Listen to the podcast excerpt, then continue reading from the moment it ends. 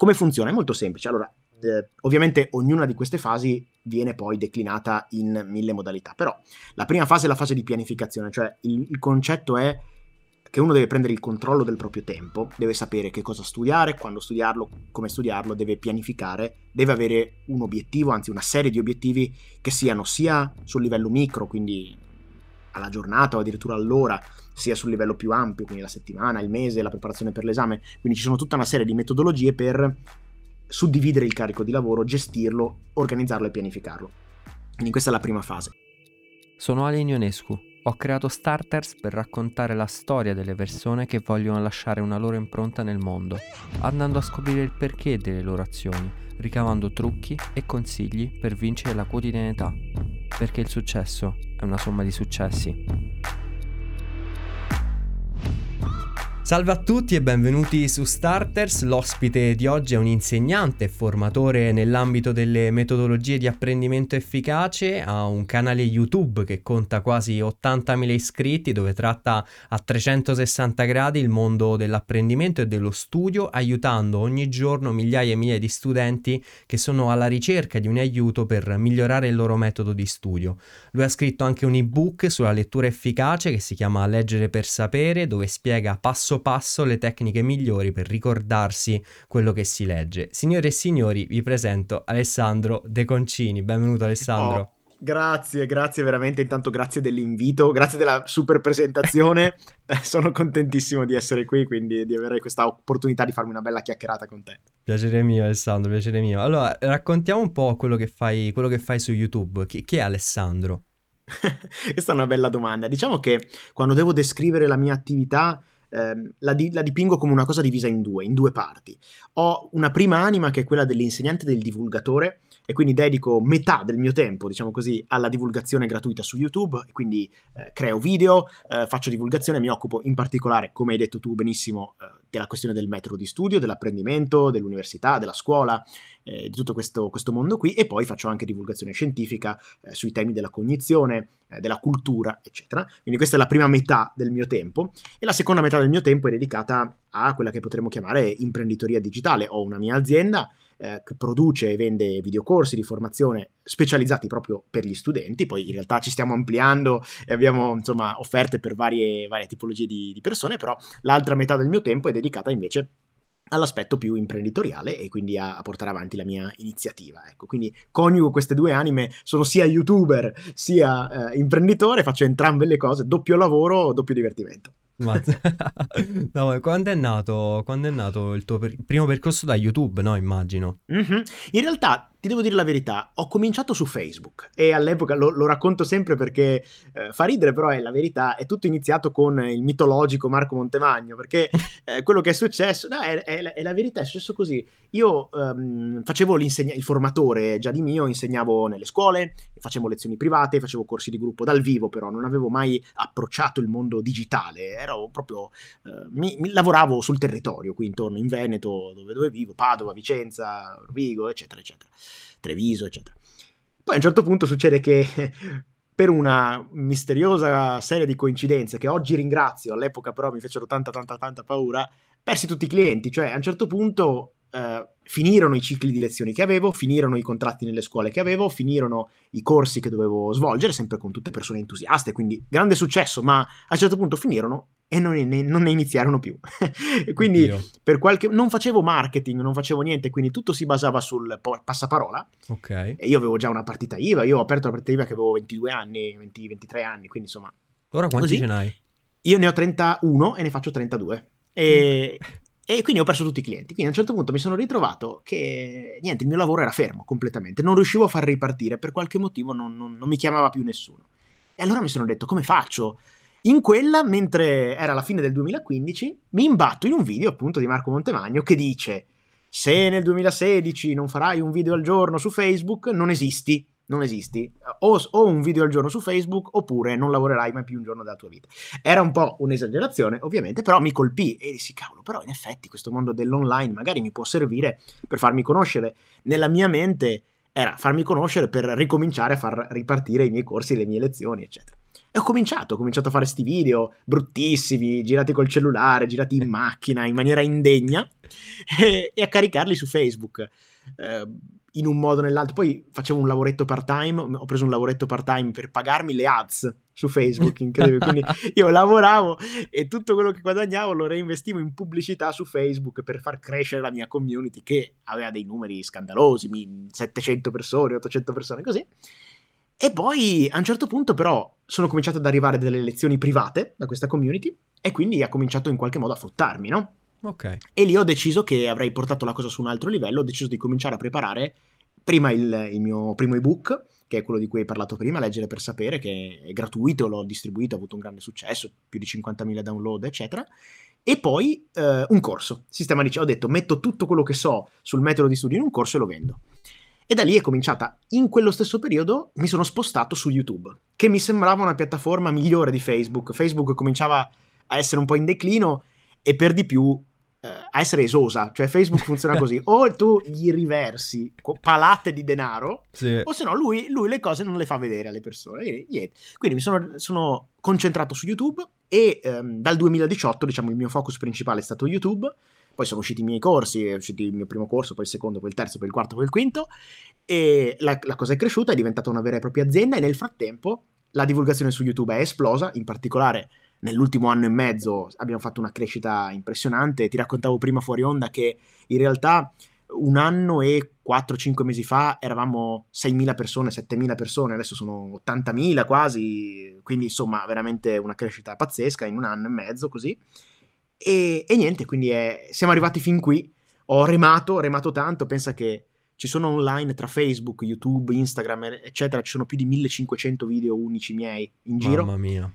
Quindi ne ho fatti tanti di video. Alla faccia del video al giorno. Ci sono stati anni dove facevo due video al giorno. Quindi insomma, ne ho fatti davvero tanti. tanti Belli tanti, pesanti. Tanti. Esatto, e poi finalmente ho potuto permettermi di alzare la qualità e di far diventare veramente importanti i video che facevo e adesso per fortuna insomma le cose vanno alla grande. Ma i primi video che facevi co- com'erano? Facevi comunque... Ehm, mamma mia. Erano proprio bruttissimi, era una cosa terribile. Pensa, adesso ti racconto questa. Io mi ero convinto, ma non si, non sa bene perché, non, non, l'ho letto da nessuno, ma ero convinto che per fare un video bene non bisognasse mai sbattere le palpebre. Quindi i miei primi, sì, i miei primi video sono io che fisso la telecamera con gli occhi sgranati e non sbatto mai le palpebre e mi, e mi facevano malissimo gli occhi perché non sbattevo mai le palpebre, fissavo la telecamera con, come sembrava spiritato, quindi ero terribile, terribile.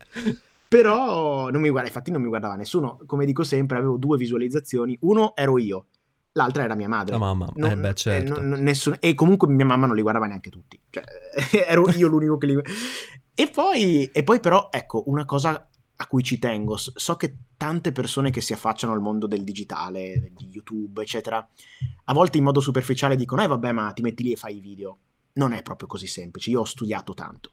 Io facevo il video, era un video bruttissimo, ok, però me lo riguardavo 50 volte e cercavo di capire com- come migliorare nel tono della mia voce, eh, come ho analizzato i miei tic verbali, tutti eh, i cioè, i, eh, tutte, tutti i modi di dire che ritornano e li ho eliminati uno alla volta.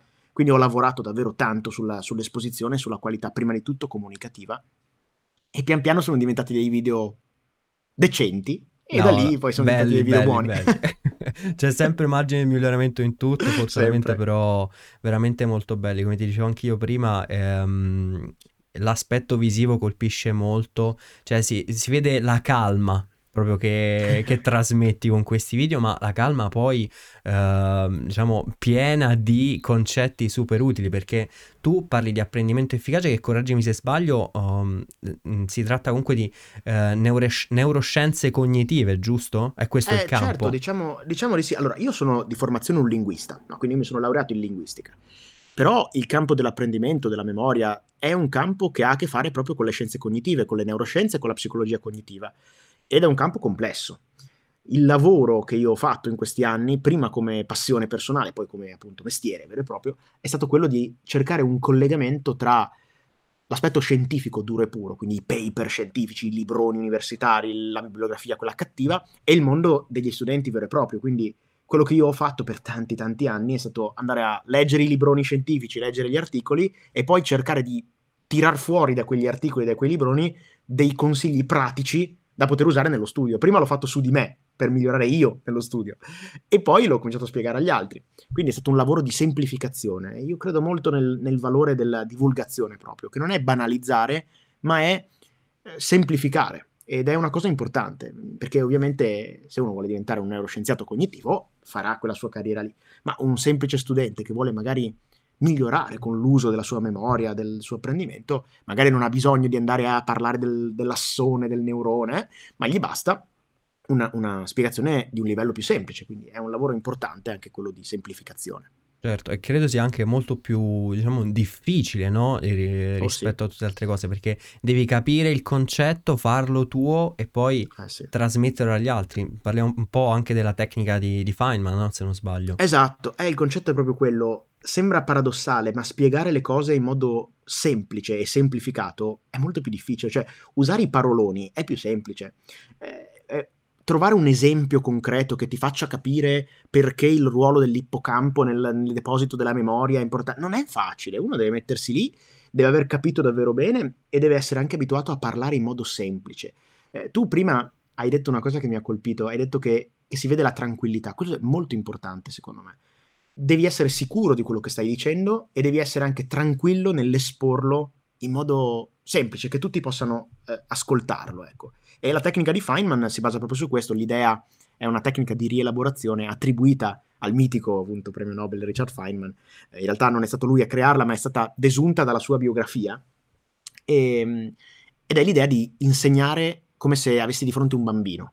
E nel farlo, ne, nel metterti nell'ottica di spiegare la fisica quantistica a un bambino, sei costretto a capirla benissimo tu perché altrimenti non, non, funziona. Quindi è una tecnica di studio in cui ti metti nei panni dell'insegnante per i bambini e, e migliori così. È molto interessante, molto affascinante. È vero, è vero, è molto bella e soprattutto nei tuoi video la spieghi molto bene, poi la tiri fuori in continuazione, quindi significa che sì. sicuramente è, è, è, super utile e anch'io Vabbè. quando magari durante le giornate ci sono gente, eh, alcuni miei colleghi che saltano lezioni mi chiedono, senti, mi puoi spiegare questo concetto che non l'ho capito? Allora io in testa mia ce l'ho presente, poi dico, ok, aspetta, fammi riorganizzare un attimo perché esatto. poi lo devo spiegare. Quindi sì, sì, sì, serve, serve, molto, serve molto. Ma quindi poco fa hai detto che, che sei linguista, no? E ti sei, ti uh-huh. sei laureato, laureato a lettere, giusto?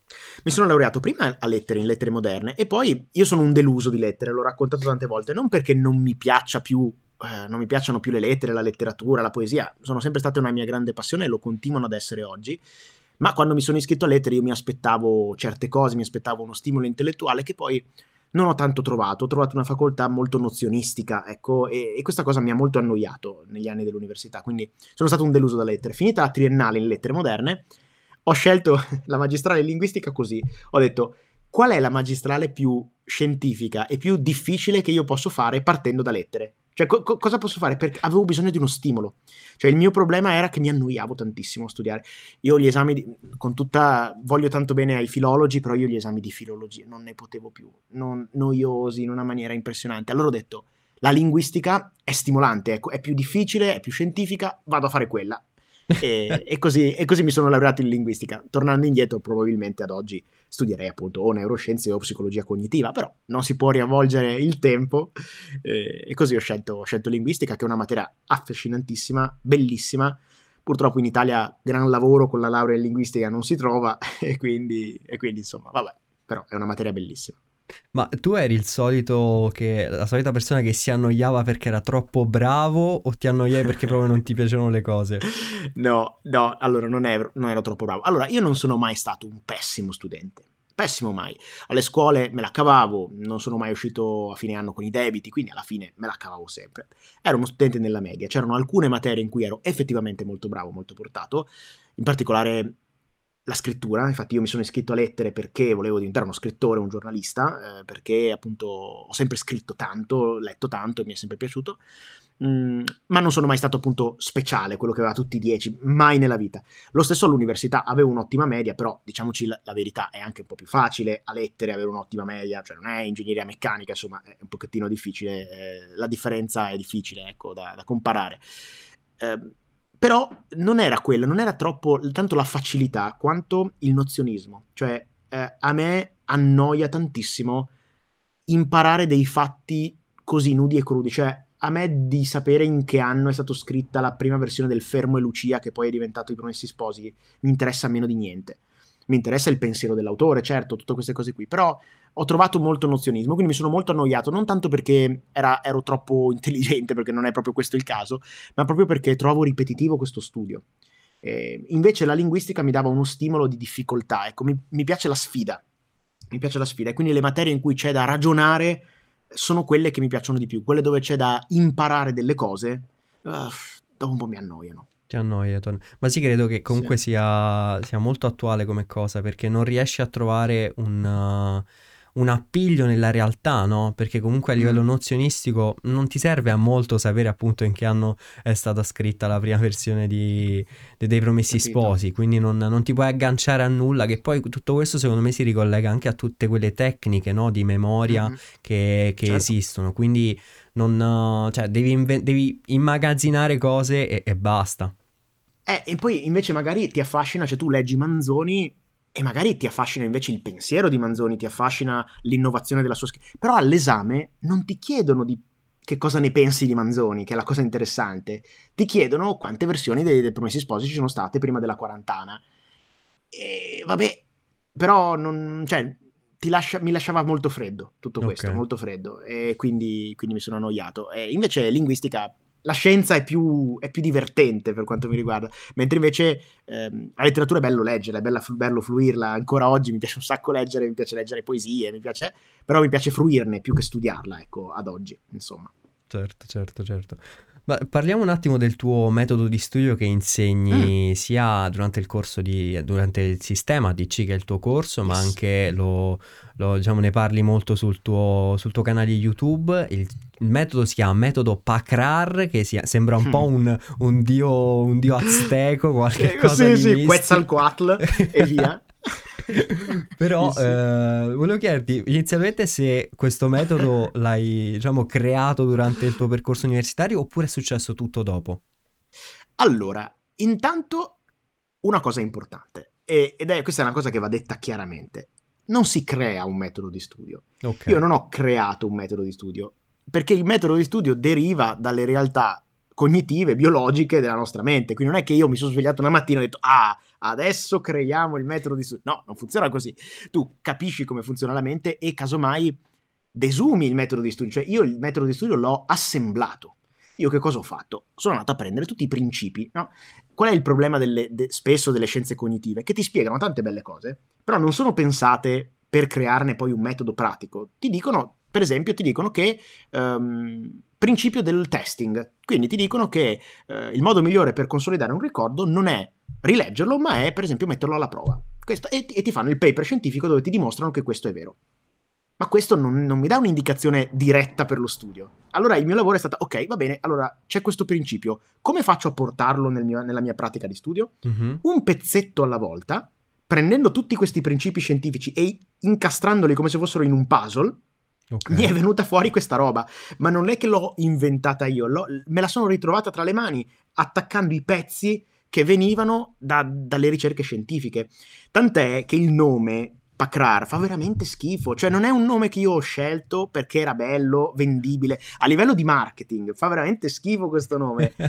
Se gli potessi dare un altro nome sarei contento. È che ormai l'ho raccontato così tante volte che non posso più cambiarlo. Cosa vuol dire Pacrar? Vuol dire pianificazione, P, pianificazione, A di acquisizione, C di comprensione, R di rielaborazione, A di applicazione, R di ricordo. E non è che sono delle fasi, che sono le fasi del metodo ADC, no, no, sono le fasi che si devono attraversare per imparare qualcosa e che tutti lo devono... Cioè la cosa curiosa è che tutti applicano il PACRAR, che lo vogliano o no, perché è così che la mente umana impara. Quello che tu puoi fare è applicarlo in modo più o meno efficace ed efficiente e consapevole. Allora, se tu sai che stai applicando il PACRAR, lo gestisci in un certo modo e affini ogni passaggio in maniera migliore, no? lo rendi più fluido, più efficace, eccetera. Se invece non sai cosa stai facendo, agisci un po' a caso, no? Un po' a caso, esatto. Però, quindi, me, me lo sono ritrovato tra le mani. Parte di questo PACRAR l'ho creato già mh, mm, quando studiavo all'università. Gli ultimi pezzi li ho inseriti che ero all'ultimo anno. Quindi io ho applicato il PACRAR completo su un paio di esami non di più. È, è, è, paradossale questa cosa qui, tant'è che ogni tanto mi dicono, ah, vorrei averti scoperto quando ero uno studente, e io rispondo, ah, ma vorrei essermi scoperto io quando ero uno studente, perché io mi sono fatto tutta l'università malissimo, studiando malissimo. Quindi questa è la cosa interessante. Allora poi ho fatto questi due o tre esami col metodo completo, sono andati alla grandissima e ho cominciato a dire, ok, ma io adesso li ho finiti. Eh, sono andato dai miei amici a dire, ma perché non provi a far così? Perché non provi a far così? E ottenevo risultati, risultati, risultati, e, e allora poi ho deciso di, di, spiegarlo in giro e poi gli ultimi aggiustamenti si continuano a fare, perché poi la struttura del metodo è solidissima. Eh, però eh, ci sono continuamente innovazioni, nuove scoperte, nuove varianti, anche perché non è che sia un dogma, ma è un insieme di metodi e di, e di, approcci che vanno sempre raffinati, quindi io continuamente ci lavoro, sono sempre al lavoro sul mio Pacrar. Oh, esatto, um, questo è un, un, altro punto a tuo favore che, che, ho notato dai tuoi video, per esempio prendendo la questione degli schemi, no? Mm, uh-huh. Altre persone eh, direbbero, ok, lo schema della vita è lo schema a cascata, mentre tu vai lì certo. e dici no, su questa materia usare questo schema, su quest'altra materia usare quest'altro tipo di schema. Quindi questo è, è, è sicuramente un tuo punto a favore e sottolinea quello che hai detto poco fa, ovvero che ogni giorno c'è innovazione, quindi possono certo. uscire schemi nuovi o comunque metodi ah, certo. nuovi che però devono essere, diciamo, elaborati e messi insieme al metodo finale che, che, che è il PACRAR, che come hai detto tu sono tutte insiemi di, di fasi messe tutte esatto. insieme.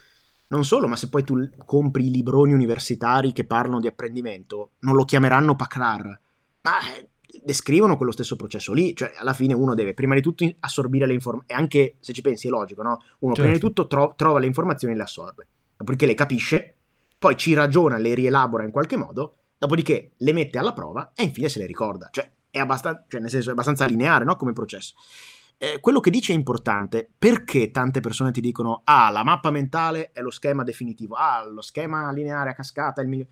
Perché è marketing. Perché se io ti dico che una cosa è la migliore di tutte, è più facile venderla. Invece la parolina magica dipende non è molto bella per il marketing. Cioè rispondere, eh beh, dipende. Eh, però è la, è la, verità, la verità è che spesso dipende, dipende dai gusti, dipende dal contesto, dipende dalla situazione, eh, ci, non si può fissarsi e dire quella tecnica è l'unica che esiste, non, non funziona così, insomma, la mente umana non è così e, e quindi io cerco un pochettino di riportare un pochettino di trasparenza ecco, in tutto questo. no, assolutamente. Ecco, giusto per dare un attimo una, una visione dall'alto di quello, che, uh-huh. di quello, che, dovrebbe essere il metodo giusto, cioè il modo giusto per studiare più che il metodo, um, come si compone il PACRAR? In breve, poi ovviamente sì. invito a, tutte, a, tutti gli ascoltatori di andare a vedere su YouTube Alessandro De Concini su tutti i video perché uh, veramente è, è, un pozzo di, di, di, di metodi Senza e, e aiuto. Sì. Ma soprattutto ce ne sono così tanti di video che onestamente non mi ricordo neanche io più. Ogni tanto mi chiedono, ma hai fatto un video su questo argomento? E la risposta onesta è non mi ricordo. Ne ho fatti così tanti che non lo so, a volte non lo so nemmeno io. Quindi vabbè, quindi spero che non li guardiate tutti perché altrimenti impazzite, cioè nemmeno io più li guardo tutti. no, scherzo, a parte gli scherzi. No, come funziona? È molto semplice. Allora, eh, ovviamente ognuna di queste fasi viene poi declinata in mille modalità, però la prima fase è la fase di pianificazione, cioè il, il concetto è che uno deve prendere il controllo del proprio tempo, deve sapere che cosa studiare, quando studiarlo, come studiarlo, deve pianificare, deve avere un obiettivo, anzi una serie di obiettivi che siano sia sul livello micro, quindi alla giornata o addirittura all'ora, sia sul livello più ampio, quindi la settimana, il mese, la preparazione per l'esame. Quindi ci sono tutta una serie di metodologie per suddividere il carico di lavoro, gestirlo, organizzarlo e pianificarlo. Quindi questa è la prima fase. La seconda fase è quella di acquisizione. Nella fase eh, va, va, messa insieme, diciamo, quella di comprensione perché avvengono in realtà nello stesso momento. La fase di acquisizione e comprensione eh, si traducono poi nella lettura efficace e nella presa degli appunti, anzi meglio produzione di appunti, che è più corretto. Quindi ci sono queste due fasi qui in cui noi entriamo in contatto con le informazioni per la prima volta e le dobbiamo processare, no? Poi c'è la fase di rielaborazione. La fase di rielaborazione è dove noi in pratica facciamo nostre le informazioni e le modifichiamo. Mm, l'apprendimento non è mai semplicemente imparare a pappagallo, non è quello, è cambiare le informazioni e filtrarle attraverso il nostro modo di ragionare. Ecco che allora in questa fase rientra per esempio la tecnica di Feynman naturalmente, ma in, prim- primo luogo la schematizzazione. ecco, mm-hmm. che, che aiuta proprio a ristrutturare le informazioni. Poi c'è la fase di applicazione, che è una fase in cui c'è l'esercizio, c'è il testing, c'è il quiz, c'è il momento in cui si mette alla prova, si testa eh, quello che abbiamo imparato e lo si consolida. E dopo ci sono, c'è l'ultima fase che è quella di ricordo, che è suddivisa nella, nelle, nei ripassi, ripassi programmati, cioè ci sono dei momenti specifici in cui ripassare, come ripassare, quando farlo, come farlo. Eh, e poi ci sono le tecniche di memoria che vanno a intervenire eh, per quanto riguarda i dettagli tecnici. Cioè, la tecnica di memoria è un ausilio, io ho capito il concetto, poi però c'è un formulazzo lungo così, me lo devo ricordare, lo imparo. Ho capito il concetto di storia, devo ricordarmi 50 date, le mando a memoria. Importante sottolineare che le tecniche di memoria si applicano solo ed esclusivamente ai dettagli tecnici, quindi non è che uno si metta a memorizzare i concetti, tecniche di memoria non sono un metodo di studio, sono una delle tante armi a disposizione dello studente eh, per memorizzare delle cose specifiche. Se sto studiando anatomia, è chiaro che ho da ricordare i nomi di 700.000 inserzioni di muscoli e quelle le mando a memoria, perché non c'è niente da capire, devo sapere come si chiamano e basta. Certo. Eh, invece in matematica non è che io imparo a memoria e poi faccio gli esercizi, non funziona così, devo capire. Ecco. Esatto, esatto. Ecco, questo uh, da quello che dici quello che capisco è che alla base di tutto c'è la comprensione del concetto, perché io noto che molti, molti miei colleghi sbagliano. Eh, che cercano di, appunto come hai detto tu, di, di, utilizzare subito tecniche di memoria per fare loro i concetti, però per memorizzare i concetti, non capirli. Ed è lì che ovviamente vai, vai in overload perché cerchi di memorizzare un concetto, poi leggi un'altra frase, ce n'è un altro, ma già lì cioè, sbagli, sbagli in partenza. È sbagliatissimo per una serie di motivi. Intanto è sbagliato perché rallenti così. Cioè, memorizza- il processo di memorizzazione è molto più rapido se tu hai capito prima le cose.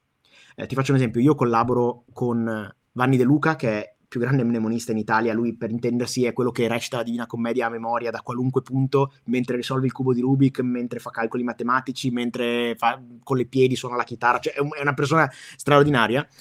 E lui, a un certo punto, adesso credo che abbia ridotto a una quindicina di canti perché sta studiando Shakespeare per fare gli spettacoli in inglese, però a un certo punto sapeva l'intero inferno di Dante a memoria, dal primo verso all'ultimo, ok?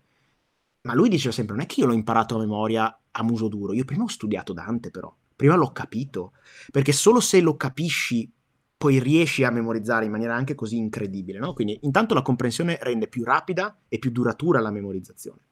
E poi c'è un altro motivo per cui memorizzare va sempre fatto dopo aver capito e non prima, che se tu non hai prima, non ti sei prima confrontato con l'argomento e non lo hai cercato di capire, non sai neanche tu che cosa devi memorizzare. Rischi di memorizzare troppa roba. Cioè, tanti concetti a volte non serve a memorizzarli, perché una volta che li hai capiti ti restano. Magari esatto. penso a, una, a, un passaggio di matematica, penso a un esame come analisi 1, che è complicatissimo, no? Esame di analisi 1, certo ci sono cose da imparare a memoria, ma la maggior parte dei concetti te li devi aver capiti, se no gli esercizi non li, non li fai, se no le dimostrazioni, i teoremi eh, non le, non le, fai. Quindi prima capisci e poi, dopo aver capito, riesci a eh, arrivare a quali sono gli elementi che invece conviene memorizzare. Ecco, esatto. Quindi eh, è sbagliatissimo partire dalla memoria. La memoria è l'ultima fase, non, non a caso la R di ricordo è pakrar, è la fine, non l'inizio. Esatto. Se no sarebbe rpacra e sarebbe anche, anche, anche, peggio, anche peggio. no, rimaniamo con Pacrar che comunque il suo fascino ce l'ha alla fine. Ma riguardo, riguardo agli schemi, no? perché tu hai parlato prima eh, della fase di mhm. schematizzazione che diciamo sì. è inglobata ne, nella R di rielaborazione. Esatto. Ehm, questo quasi, quasi come un consiglio personale, te lo chiedo. Uh, mm-hmm. La fase di schematizzazione, quando deve essere fatta? Ogni giorno dopo le lezioni mm. oppure alla fine, diciamo, del ciclo di lezioni quando riguardi gli appunti? Come consigli? Questa è una domanda uh, fenomenale perché è importantissimo ed è uno dei punti su cui gli studenti sbagliano di più in esatto. assoluto. Allora, la rielaborazione, così come tutte le fasi, l'unità di misura dello studio non è il capitolo, non è il paragrafo, non è la lezione, non è il libro. L'unità di misura dello studio è l'argomento. Il PACRAR si, anzi meglio, eh, la P è la pianificazione e va per conto suo. Diciamo il ACRAR, che è il vero e proprio studio, va bene che giochiamo con le parole, che brutti che sono gli, gli acronimi, terribile, vabbè. L'ACRAR, va bene, si concretizza argomento per argomento. Quindi mettiamo che io debba studiare, mh, mm, non so... Eh, mi viene in mente un argomento di medicina, devo studiare mh, mm, il diabete, ok? Il diabete è un mega argomento, magari ci vado via settimane sul diabete, ok? Però io suddivido in micro argomenti, quindi il primo argomento è che tipologie di diabete ci sono, ok? Allora io leggo tutte le tipologie di diabete e poi costruisco lo schema e poi eh, applico e poi memorizzo, eccetera. Quindi il primo vado a blocchi, blocchi di argomenti. Okay. Quindi quando è che, dopodiché passo a, non lo so, um, decorso della malattia, allora vado a, sul decorso, poi vado su terapie e, e, via, vado a blocchi di argomenti. Spesso se i libri sono fatti bene, i libri universitari, gli argomenti coincidono con i capitoli, ma non è sempre detto che sia così. Quindi bisogna sempre stare attenti. Molte volte si va capitolo per capitolo. Ma non è il capitolo il punto, il punto è che quel libro è scritto bene e quindi ogni capitolo ha un argomento diverso. Ma noi ci, eh, ci rapportiamo all'argomento, quindi quando, quando è che bisogna schematizzare? Quando si è effettuato le fasi precedenti, quindi l'acquisizione e la comprensione, su un argomento autosufficiente. Come definiamo un argomento? Perché poi la seconda domanda è come definiamo un argomento? Un argomento è un insieme coerente di informazioni che può essere affrontato in modo autonomo. Quindi, se gli posso dare un titolo e mm-hmm. dire, ok, questo è il titolo, allora quello è un argomento. Quanto grande è l'argomento dipende poi da ognuno, cioè non, non c'è una regola. Eh, a mio avviso, però, sarebbe bene non fare gli schemi dopo tre giorni. Cioè, se io studio un argomento, lo studio in una giornata, faccio tutto il pack RAR su un argomento. Ecco, okay. per dire. Quindi cerco di tenere appunto un, un'unità relativamente maneggevole per non diluire troppo le, le, le, fasi. È chiaro che se io studio un argomento, oggi leggo e capisco e domani faccio lo schema, va bene, non è ideale, non è perfetto, però ci sta. Se però io oggi leggo e comprendo e lo schema lo faccio la settimana prossima, no, questo no, è passato troppo tempo e a quel punto devo rileggere e quindi perdo tempo. Certo, ma invece per quanto riguarda, uh, perché tu hai parlato adesso della fase di schematizzazione, ma uh-huh. rapportata alla fase di lezioni, uh-huh. cioè ecco, le lezioni è una cosa finisce com- le lezioni, che deve fare subito finita la lezione? Eh, non è mica facile questa domanda, dipende. Allora, un bravo professore, e qui apriamo una parentesi che potrebbe non chiudersi mai, dovrebbe organizzare le lezioni ad argomenti. Ok. No? E allora che cosa succede? Succede che io poi torno a casa, sistemo gli appunti. Gli appunti fanno parte della fase di acquisizione, no? Uh-huh. Quindi io tor- torno a casa, sistemo gli appunti, leggo la parte del libro corrispondente se ce n'è bisogno, altrimenti se è uno di, quei, di quegli esami in cui bastano gli appunti, mi rifaccio gli appunti o alle slide o quello che è. E poi, poi lo schematizzo, poi lo memorizzo e vado avanti così. Se è una lezione che magari eh, non è organizzata, perché purtroppo a volte... Eh, i professori non organizzano le lezioni, quindi vanno un po' a braccio, allora in quel caso sono io che poi, riguardando gli appunti, dovrò decidere come, come mh, dividere gli argomenti. Ovviamente su questo c'è un tema importante. L'utopia vorrebbe che noi seguissimo le lezioni e poi ci tenessimo in pari con lo studio in quelle, se- in quelle sessioni, così da arrivare alla sessione d'esami in cui dobbiamo sostanzialmente solo ripassare. Mm-hmm. Questa è l'utopia però. La verità è che non è così che vanno le cose. Allora, quando ci sono 4-5 corsi da seguire, uno che cosa fa? Seleziona uno o due corsi, quelli più difficili, quelli più lunghi, e li segue effettivamente in corso. Quindi la mattina fa la lezione, pomeriggio lo studia e va avanti così. Gli altri corsi si prendono appunti nel modo corretto, li si ripassa magari periodicamente per non perdere tutto e poi li si studia in sessione d'esami. E allora così tu arrivi che hai gli esami più lunghi e difficili che in sessione d'esami li hai già studiati e li devi solo ripassare. Gli esami più piccoli e più, e più semplici che li studi in sessione. Ecco, questo di solito è quello che succede. Poi nel mondo del de My Little Pony e degli arcobaleni, tu arrivi in sessione d'esami che hai studiato tutto e non devi, e non devi più toccare. Però la verità universitaria è un'altra. Ecco, certo. Quindi, certo, certo, anche perché poi sfortunatamente, sfortunatamente, non c'è soltanto magari l'impegno universitario, quindi magari eh. per, un, un fatto, per un fatto o per un altro uno non riesce a fare lo schema al giorno stesso, non riesce a rivedere esatto. bene il concetto al giorno stesso e quindi poi si accavalla sì. un po' tutto. Ma tranquilli che comunque se è il giorno dopo non muore nessuno. Eh. Ricordate, ecco, ricordatevi anche sempre questo. Il cervello non è un computer, è una macchina biologica. Cosa significa? Significa che le grandezze sono approssimate. Cioè non è che a un certo punto, scadute le 12 ore, il cervello cancella il file, lo mette nel cestino. Cioè, quello è il, compu- il computer è netto. Il cervello è approssimato, per cui è chiaro, se tu lo schema lo fai il giorno dopo, sarai leggermente più lento di come saresti se lo facessi il giorno stesso, però certo. non è certo. che muore nessuno, cioè, ecco, quindi ricordatevi sempre che stiamo parlando di approssimazioni, ecco, siamo dei robot. certo, ecco, hai detto, uh, hai detto su, su, questo discorso voglio farti una domanda, perché magari mm. possono capitare eh, quegli esami o comunque quei test da preparare in pochissimo tempo, perché per una, per un, Eh sì. una cosa o per un'altra eh, non si è avuto tempo per, per farlo Mm. prima. Mm, in un determinato range di almeno un paio di settimane, tre settimane, come dovremmo organizzare lo studio? Ma guarda, eh, in realtà un range di quel tipo è assolutamente compatibile col PACRAR completo. Ok, Quindi eh, non, bisogna, non bisogna fare l'errore di pensare che applicare il PACRAR completo significhi studiare lentamente. Tutt'altro.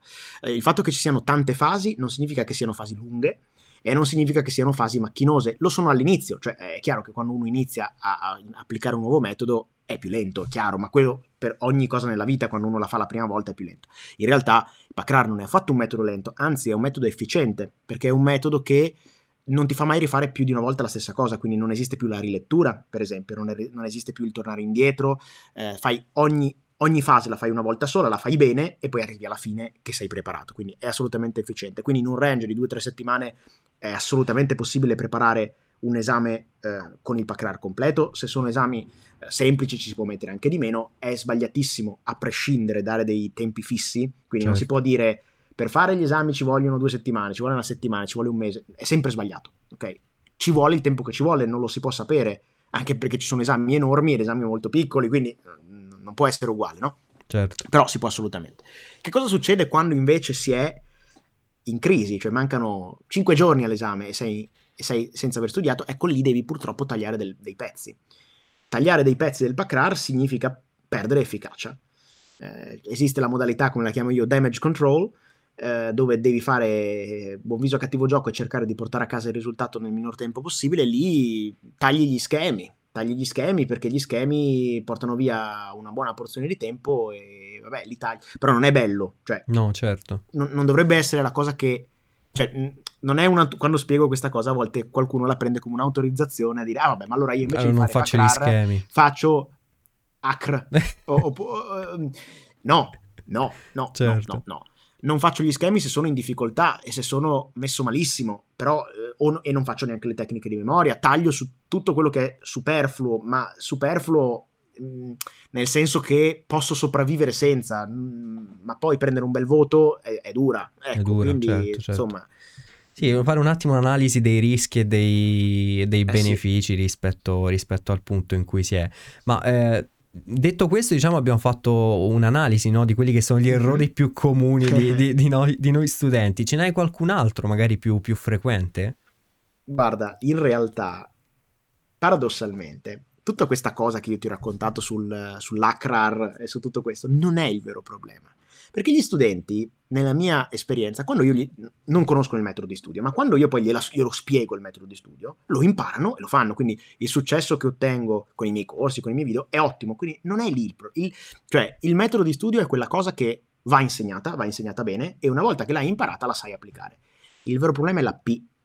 È la P di pianificazione, perché la P di pianificazione ha un'altra caratteristica, che anche se la conosci, anche se sai come funziona, poi bisogna volerlo fare. E questa è la grande differenza. Quindi il metodo di studio, quando io poi l'ho insegnato bene agli studenti, gli ho spiegato come fare gli schemi bene, come creare, poi, poi la gente li fa. Cioè, quando io ti ho spiegato bene la pianificazione, eh, a volte comunque si procrastina, a volte si guarda una puntata di Netflix di troppo la sera, il giorno dopo ci si sveglia stanchi, a volte così, a volte colà. Quindi il punto fondamentale cui, da cui partire è proprio l'organizzazione. Se uno studia a caso, anche se ha il miglior metodo di studio del mondo, il risultato sarà a caso.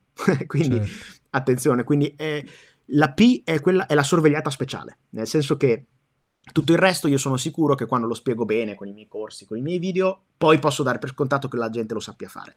La P bisogna, star, bisogna continuamente automonitorarsi. Io stesso, io stesso che, che, queste cose le insegno ogni tanto, mi scopro, te lo dicevo prima, no? se non avessi l'assistente che mi aiuta, ogni tanto mi dimenticherei le cose. Perché pianificare è complicato e, e per natura gli esseri umani hanno voglia di cazzeggiare, cioè, tutti, tutti, no? Certo. Quindi la P bisogna stare molto attenti, la pianificazione, l'organizzazione, la gestione del tempo sono davvero la parte critica. Riguardo a questo argomento, consigli qualche libro che magari ti ha aiutato mm. nel tuo percorso?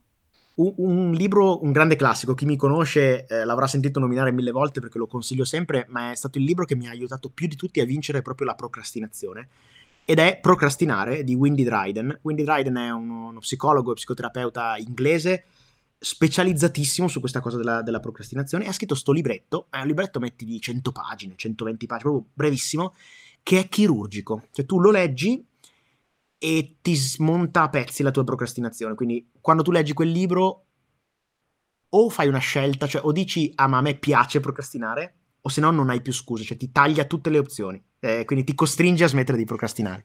È veramente un libro meraviglioso, è scritto in pochissime pagine, dritto al punto, cattivo, ti, ti, ti così. Per cui chi ha il problema del rimandare a domani quello che doveva fare l'altro ieri, ecco, quello è il libro per, per quelle persone. Ma invece qualche altro libro, magari su... Mm, perché poi tu hai, diciamo, scoperto questo mondo dell'apprendimento efficace, tra virgolette, da solo, no? Post università, mm-hmm. come hai detto prima. Quindi l'hai imparato da solo, no? Eh, in realtà, allora, la mia storia è un po' più oscura di così, nel senso che io ho iniziato facendo, iscrivendomi ad alcuni di quei corsi, purtroppo di, dubbia, di dubbio valore scientifico e di dubbia così. Quindi io, la mia passione è cominciata all'inizio dell'università, solo che eh, questa passione si è concretizzata nell'iscriversi a una serie di corsi che mi hanno mandato fuori strada. Quindi io, eh, chi mi segue lo sa, sono stato in forte fuoricorso all'università per molto tempo anche a causa del fatto che proprio mi sono affidato dei metodi pseudoscientifici inefficaci. Quindi io non, solo, non solo ho dovuto imparare da solo le cose, le ho dovute reimparare, perché ho imparato dei metodi sbagliati, pseudoscientifici, ingannevoli, e poi ho dovuto smontarli e, ri- e, ri- e ri- ricostruire. Madonna. Eh, sicur- quindi è stata una gran fatica. Eh, certo, libri, per esempio, un'autrice che a me ha aperto la mente è stata Barbara Oakley, Barbara Oakley ha scritto un sacco di libri, ha fatto anche un bel corso gratuito che si trova su Coursera, si chiama Learning How to Learn, imparare ad imparare, è un corso teorico purtroppo, non, non, è che spiega il metodo di studio, spiega i principi di apprendimento, ecco, però è un corso che mi ha aperto la mente perché mi ha fatto capire che esisteva anche una scienza di queste cose qui e non soltanto la fuffa che si corsi da migliaia e migliaia di euro. Certo. E quindi, quindi, sì, ho dovuto sbattermi. Barbara Oakley, fantastica, un altro libro molto bello, Make It Stick, si chiama. I mm-hmm. libri di Mario Polito, in italiano, sono molto belli. Eh, ce n'è tanti, insomma, c'è bibliografie infinite che si possono fare. Eh, Make It Stick è molto famoso, l'ho sentito moltissime mm, volte. Molto bello. Molto bello, un libro che eh, ha, il, ha, il, valore soprattutto di andare a prendere alcune delle pratiche tipiche dello studio, tipo il leggi ripeti, tipo il sottolineare pigramente le frasi, eccetera, e appunto dimostrare coi fatti della scienza che non servono a nulla, se non a perdere è vero, tempo. È vero, questa è una cosa su cui tu critichi molto il fatto di sottolineare intere frasi con 30.000 colori. Eh no, niente, mi dispiace, non riesco proprio a farmela piacere, mi dispiace. Ma non sono io che lo dico. no, no, certo, è tutto il metodo dietro eh. e i principi dietro, esatto, esatto, eh. esatto. Sì, perché sottolineare tutto, se ci pensi, e se ci ragioni bene, che cos'è che stai facendo? Tu è come se tu stessi dicendo, guarda, questa frase qui è importante. È come se tu mettessi un post-it con scritto questa roba qui è importante. La domanda che io pongo sempre agli studenti è ma tu quel post-it a chi è che lo stai lasciando? Lo stai lasciando a te stesso. Quindi è come se tu scrivessi guarda, quando ci avrai voglia di studiare, ricordati che questa cosa qui è importante. E io dico, invece di appuntarti di studiare quella cosa, studiala adesso. Perché sottolineare tutto il libro o sottolineare frasi intere significa di fatto dare per scontato che dovrai ripassare da lì, che dovrai rileggere, trovare quella sottolineatura e dire ah, qui era importante, adesso mi concentro. Ma concentrati subito, maledizione, e poi, e poi fai altro. Esatto, esatto. bella, bella questa. Invece, ultima domanda, diciamo che vai, vai, vai. è molto, molto un culto no, tra di noi, che magari uh-huh. si devono, tra i nostri studenti che magari si devono preparare a un esame orale.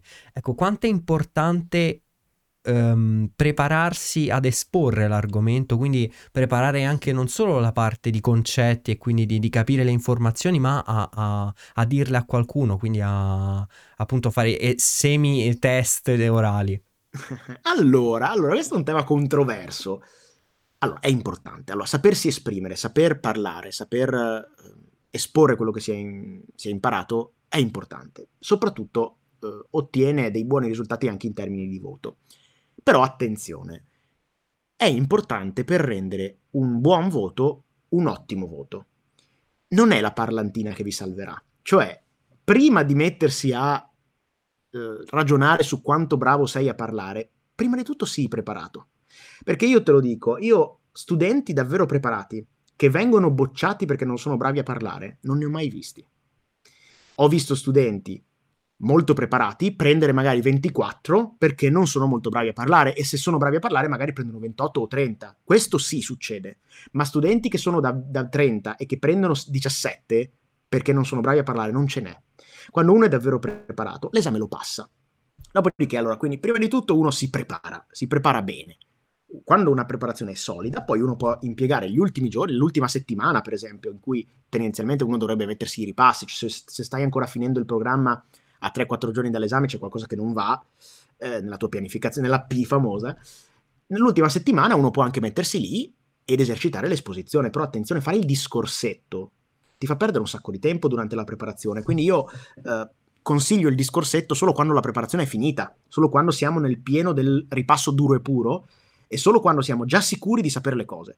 Eh, quando non sei ancora sicuro di essere preparato, ogni minuto che sprechi a, ehm, allenare l'esposizione non torna più. Invece, quando sei preparato, quindi è come dire, non lo so, ti, ti faccio un esempio, no? È come il nuotatore eh, professionista che perde tempo a scegliere il costume.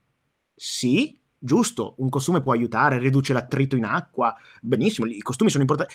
Prima di tutto nuota però.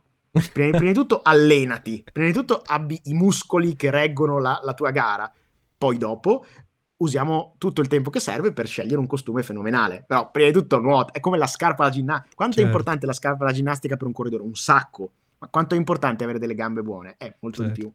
certo, certo. Di questo è il concetto. Grandissimo Alessandro, veramente grazie mille per tutti i consigli. Io ricordo a chi ci ascolta di andarlo a seguire sul suo canale YouTube, Alessandro De Concini, e anche su Instagram, grazie. Facebook. Anche se Facebook ormai non credo tu posti più qualcosa. Eh, no, io posto tutto. Allora, io staccanovista vero, io posto dappertutto. dappertutto. Dopodiché, eh, il signore oscuro Lord Zuckerberg decide che se io non ci sgancio sopra i milioni nessuno vede niente. Però, vabbè, però io, io, su Facebook ci sono le cose, eh, che, insomma... Perfetto, perfetto. Va bene. Grazie, grazie veramente. Grazie di, grazie di, avermi, di, avermi, ospitato qui. Mi ha fatto super piacere fare questa chiacchierata e grazie a tutti quelli che, che ci ascolteranno. Grazie a te, ti auguro il meglio. Ciao Ale. A presto, buona serata. Ciao a tutti.